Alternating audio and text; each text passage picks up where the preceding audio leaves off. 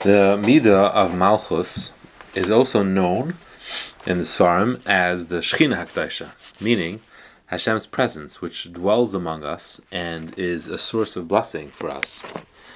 The Shechina is a, a way of describing how Hashem relates to us and makes His presence known to us through filling our needs, caring for us, and Hashgacha Pratis, which is guiding our lives. The concept of Shechinta Bigalusa, that the Shechina is in Galus, which is what most of our tefillahs revolve around, to daven for Hashem's Malchus, to reign openly once more, like we say in Kedusha, Galei Kved Malchuscha, I mean we say in Musaf, Galei Kved Malchuscha Leinu, and therefore what we're asking is when it becomes Begaloi, and out of galus, so to speak, it would pour upon us all the blessing and goodness that Hashem desires to bequeath us. While the Shekhinah is in galus, it is very limited, as we explained yesterday, because Hashem's decree is that the midah of Malchus is dependent on our mitzvahs and averis, and the lack of resulting connection to Hashem, because his Shekhinah is not open, it's not clear, is a result of our Averis. So the Shechina is therefore called not in its place, which means it's not at full capacity to bestow us with blessing and to openly demonstrate Hashem's hashgacha and love for us in this world. That's Shechinta begalusa. And one, it will come out of Galus and be Nizgala, be Shechina HaKadoshah, that will happen once again when Mashiach comes. And Hashem will once again love us openly and his melucha will be fully recognized.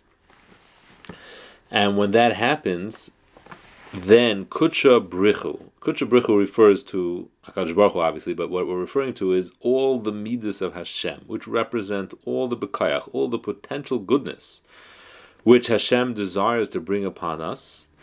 Ushechinte, and Hashem's actual presence among us, which is his midah of malchus, which is the bepayel, the actualization of all the other midas, all the things that he wants to bring in this world, will be joined and one in the greatest level of oneness possible. So kutsha brichu, which is all the midas of Hakadosh Baruch Hu, ushechinte, and the midah of malchus, which makes it actuality, will be joined, will be one, and that's the meaning of the tefillah said by many before performing any mitzvah. We say l'shem yichud kutsha brichu ushechinte. We want to be miyached. We want to bring together. We want to make one kutsha brichu all the midas of Hakadosh baruch hu ushechinte, and the way he carries them out lemaisa among us with his shechina, the midah of malchus.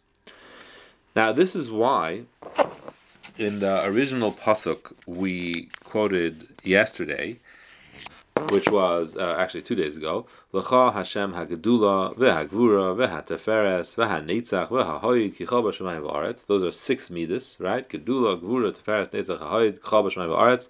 Gedula is greatness, Gvura is uh, strength, and Teferes is is uh, beauty, and Netzach is is um, um,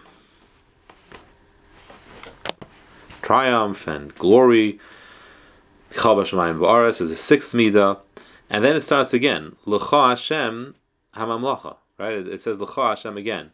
Why does it say that? And so the reason is is because Malchus isn't just merely a seventh midah that would be listed as number seven, but rather it's connected to each one of the previous midas individually. So the midah of Gedula, which is the kindness of Hashem, comes into reality through Malchus. The midah of Gevura, the second one, is actualized through Malchus.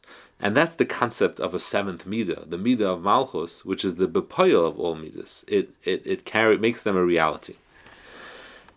Understand, though, that although, although the midah of Malchus serves as a bepoil of all midas, it doesn't seem to have its own identity uh, all it is doing is actualizing all the other midas and bringing them to fruition, it is its own midah. That's a midah for itself, as we were explaining again yesterday. And it has all aspects of being part of every midah and yet being its own distinct midah. And it's referred to another word used to describe it in Chazal is the midah of koil, of everything, because it, it's koil everything. It, it includes everything.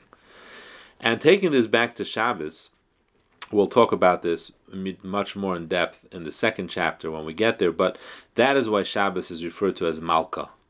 through the Gilui that occurs on Shabbos, through the ability for the divine presence, the Shechina, to be felt and recognized on Shabbos, because there is no work. We rest from this world and we allow the clarity of Hashem's presence to be known. Therefore, the Midah of Malchus can take effect and allow all the other midas to transfer from bekayach, from just their potential, to bepayal, to the actualization. And like I said, we'll get back and explain the connection to Shabbos and its position as the seventh day in much more depth in Hashem in the second chapter.